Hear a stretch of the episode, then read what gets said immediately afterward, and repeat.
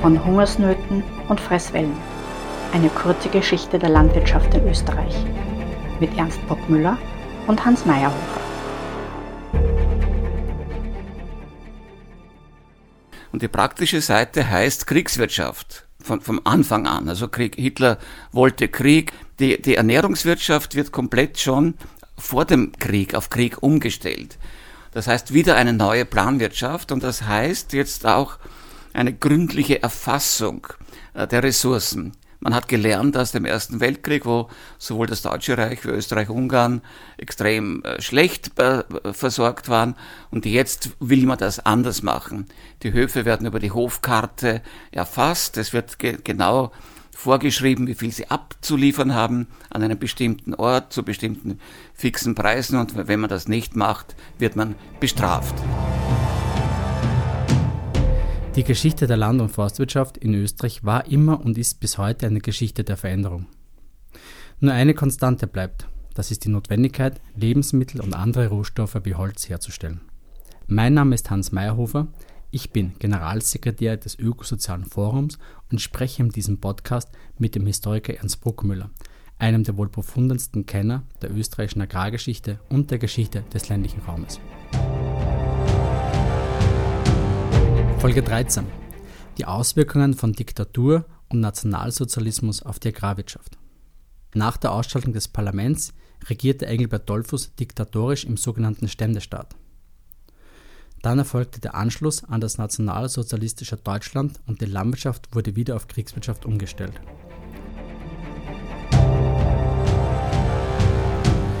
Herr Professor, im März 1933 nutzte Engelbert Dollfuß die Geschäftsordnung im Nationalrat dazu, das Parlament aufzulösen. Was genau ist da passiert? Hat eine lange Vorgeschichte, die, die, beginnt eigentlich Anfang 1932 mit dem Ausscheiden der Großdeutschen aus der Regierung. Damit gab es keine stabile bürgerliche Mehrheit mehr im Parlament. Die Sozialdemokraten wollte man aber auch nicht regieren lassen. Die hatten eine relative Mehrheit, äh, blieben aber auch in Opposition. Also es hatte man eine sehr starke Opposition und eine relativ schwache Regierung mit ähm, ganz wenigen ein, zwei, drei Mandate, je nachdem. Das hing auch von vielen Zufälligkeiten ab, Mehrheit. Es gab eine starke Tendenz äh, zu einer autoritären oder diktatorischen Regierungsform schon vor dem 4. März. Und äh, äh, man muss sagen, es war eigentlich der Parteivorstand der Sozialdemokratie, der mit der Aufforderung an Karl Renner vom Präsidium zurückzutreten, um eine an sich nebensächliche Abstimmung zu gewinnen, äh, dem Dollfuß die Rutschen gelegt hat Richtung äh, Diktatur, die bei den christlich-sozialen eh schon einige wollten, weil sie gesagt haben, mit dem Parlament kann man nicht mehr regieren. Nun kam es zu einer Kettenreaktion. Alle drei Präsidenten treten der Reihe nach zurück. Die Details lassen wir jetzt weg.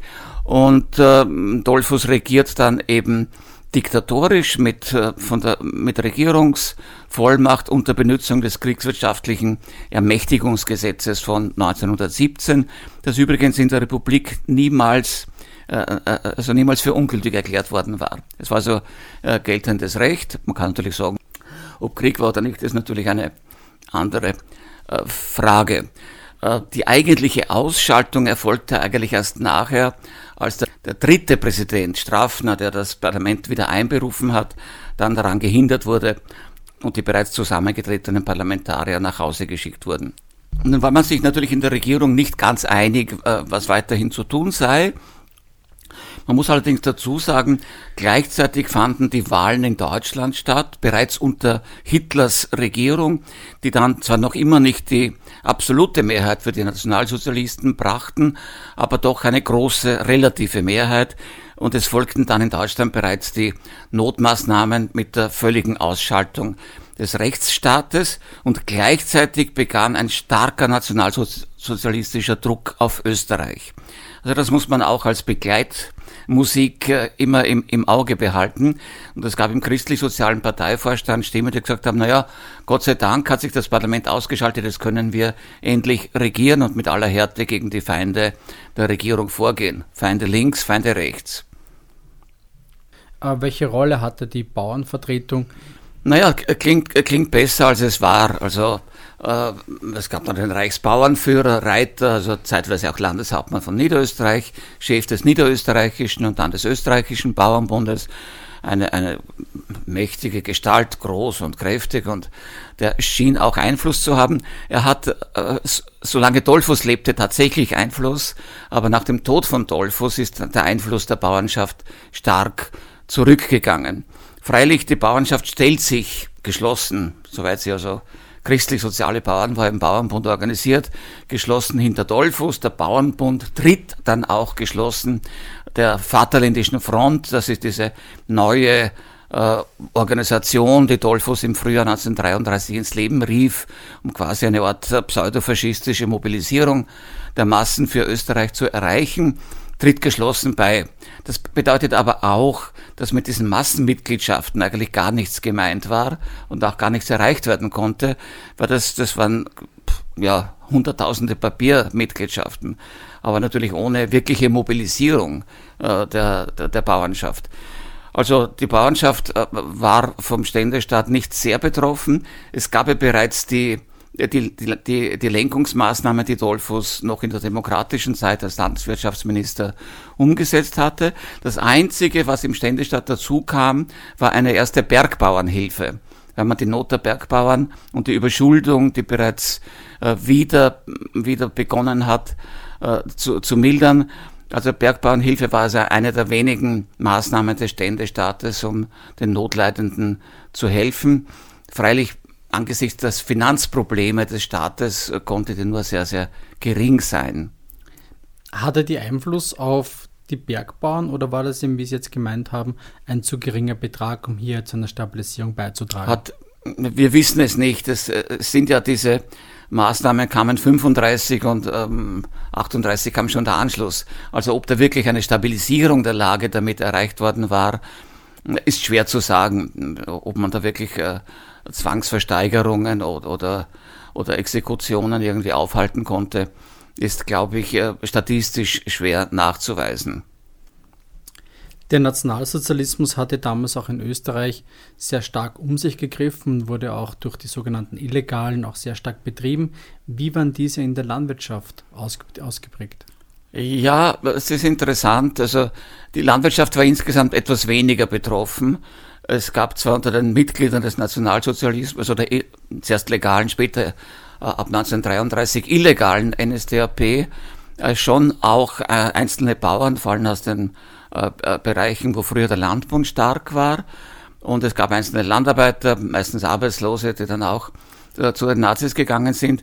Aber im Großen und Ganzen waren, waren die, die Nationalsozialisten Leute aus den kleineren oder größeren äh, Städten und Märkten. Also in meiner Heimat zum Beispiel, St. Leonhard, das war ein Nazinest und die Bauern waren grosso modo eher skeptisch und äh, eher nach wie vor katholisch-christlich-sozial.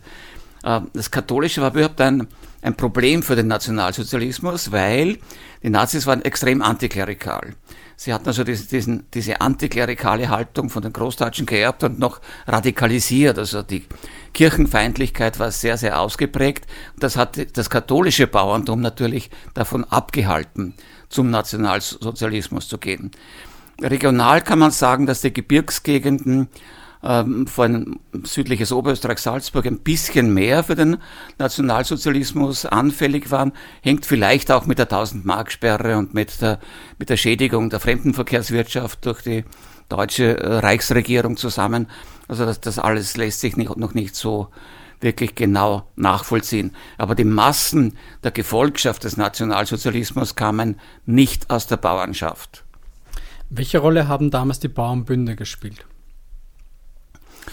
Äh, das ist eine gute Frage und, der, und, und der Schuschnigg eigentlich abnehmend. Also Schuschnigg, äh, Schuschnigg-Politik ist ein, eine Politik, die, die, die so irgendwie laviert zwischen allen möglichen Strömungen, zwischen Heimwehr, Nazis, ähm, Industrie, Wirtschaftsinteressen und so weiter. Er versucht da irgendwie durchzukommen, muss sich dann 1936 auch mit dem Deutschen Reich absprechen, im Juli-Abkommen, was schon eine erste Kapitulation bedeutet hat und muss also schließlich im äh, Februar 1938 zugeben, dass er schon Nationalsozialisten in die Regierung aufnimmt und einen Monat später war dann auch seine Regierung bereits zu Ende. Das heißt, der Spielraum war extrem eng. Und eine, eine, eine wirkliche Agrarpolitik unter Schuschnigg gibt es eigentlich nicht mehr. Der Anschluss Österreichs an das Großdeutsche Reich damals hat natürlich sehr stark auch an die Strukturen gewirkt. Ähm, wie hat sich zum Beispiel jetzt auch der Außenhandel Österreichs mit dem Großdeutschen Reich oder mit Deutschland in dem Fall auch verändert? Welche Auswirkungen hatte der Anschluss auf die agrarische Produktion?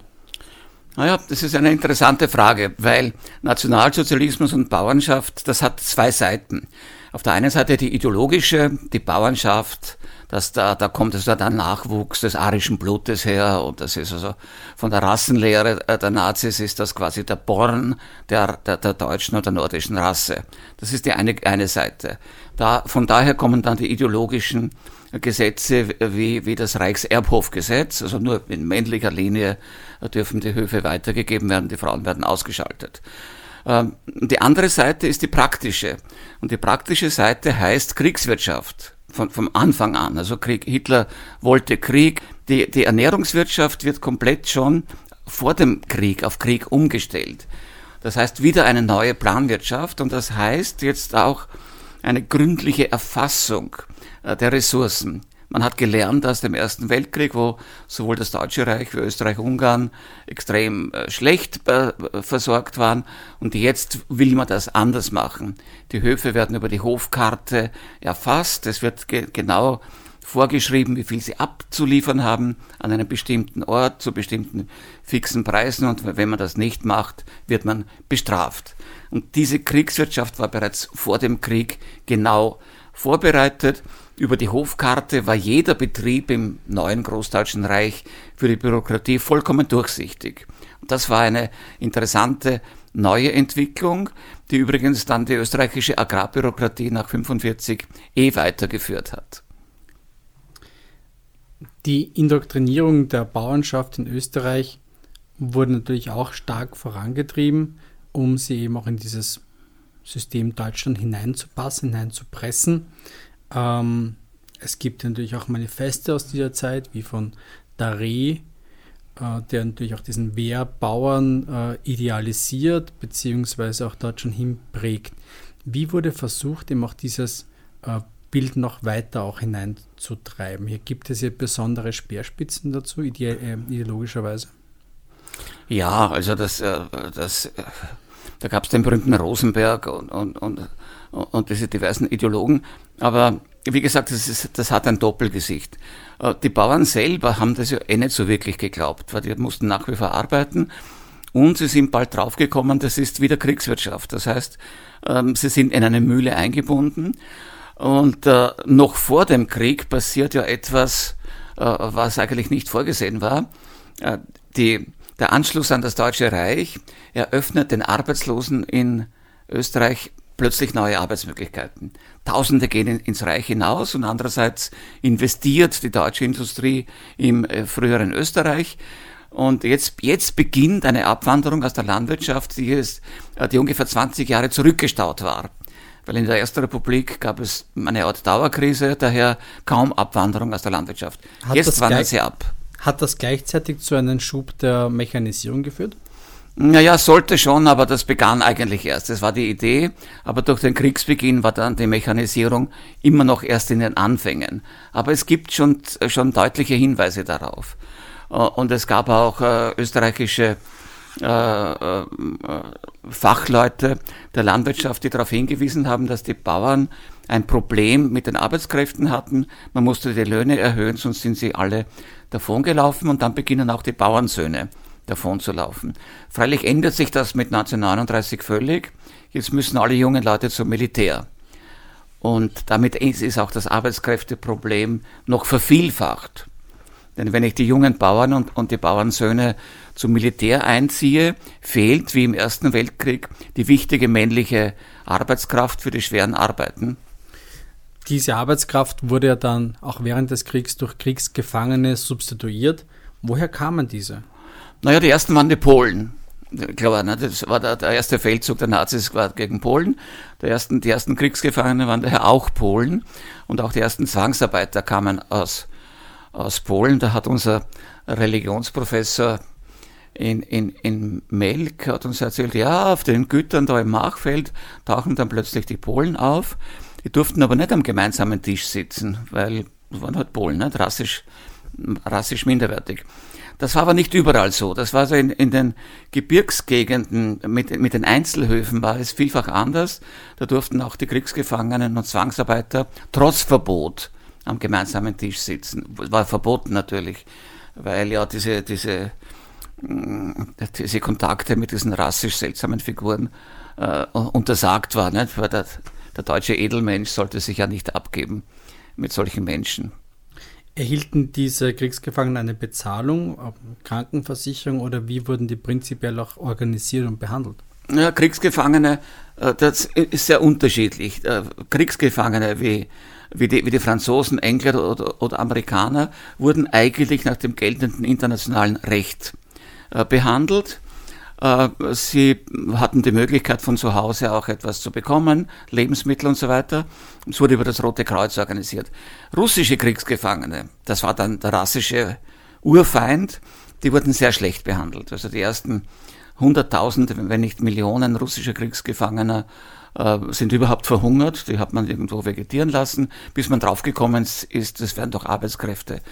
Und die wurden aber dann auch deutlich schlechter gestellt als die als die Kriegsgefangenen der westlichen Mächte. Naja, Bargeld bekamen sie nicht, äh, die, die, die Zwangsarbeiter schon. Also die Zwangsarbeiter wurden sozialversichert, dadurch hat man auch das Material über die Zwangsarbeit, weil äh, diese Unterlagen erhalten sind und bekamen auch einen kleinen Lohn. Ob der immer ausbezahlt wurde, weiß ich nicht, aber äh, theoretisch mussten sie entlohnt werden. Freilich schlechter als einheimische Arbeitskräfte. Wurden diese vom Betrieb entlohnt oder vom Staat? Vom Betrieb vom Betrieb. Und, und, gab es ja einen Unterschied zwischen Männern und Frauen? Gab es auch weibliche Zwangsarbeiter und Kriegsgefangene aus diesen Gegenden? Naja, natürlich, äh, Kriegsgefangene waren in der Regel männlich, äh, Zwangsarbeiter waren sehr oft weiblich. Äh, die hat man also dann vor allem aus der Ukraine in ziemlich großer Zahl geholt und ja, die haben dann sehr, sehr viel Arbeit geleistet auf den Bauernhöfen. Ja, also bei uns zu Hause in St. Leonhard, da hatte mein Großvater, der Fleischer war und auch eine Landwirtschaft hatte, der hatte französische Kriegsgefangene im Haus. Also mit denen ist man eigentlich sehr gut ausgekommen. Äh, äh, ja, und da gab es sogar noch nach dem Krieg, noch sehr, sehr lange, da kann ich mich noch erinnern, äh, Kontakte zu, zu diesen Leuten, weil sie offenbar auch gar nicht so schlecht behandelt wurden. Ich habe das einmal in Frankreich erzählt, das wollten sie aber gar nicht hören dort. Diese Geschichten auch von ähm, Kriegsgefangenen und Zwangsarbeiter, die ja dann auch, sage ich mal, vor allem in der Ostzone oft geholfen haben, auch wo sie dann gut behandelt worden sind, die Übergaben zu organisieren in den Ortschaften eben nach dem Kriegsende, waren oft sehr, sehr auch menschlich und persönlich auch hilfreich. Denn dort, wo das nicht passiert ist, wurde entsprechend auch gewütet. Gibt es hier ähm, eine offizielle Dokumentation ähm, von, diesen, von diesen Kriegsgefangenen oder auch eine Dokumentation, wie diese wie, wie diese dann noch danach gewirkt haben? Naja, danach wissen wir sehr wenig. Äh, vor allem die sowjetischen Kriegsgefangenen sind ja nach ihrer Rückkehr nach Russland in der Regel wieder in Lager gesteckt worden zur Umerziehung. Denn Stalin war prinzipiell der Meinung, jeder, der sich den Deutschen ergeben hat, äh, hat nicht ordentlich gekämpft und muss jetzt einmal wieder, wieder äh, erzogen. Wie viele da noch zu Tode gekommen sind, weiß man nicht.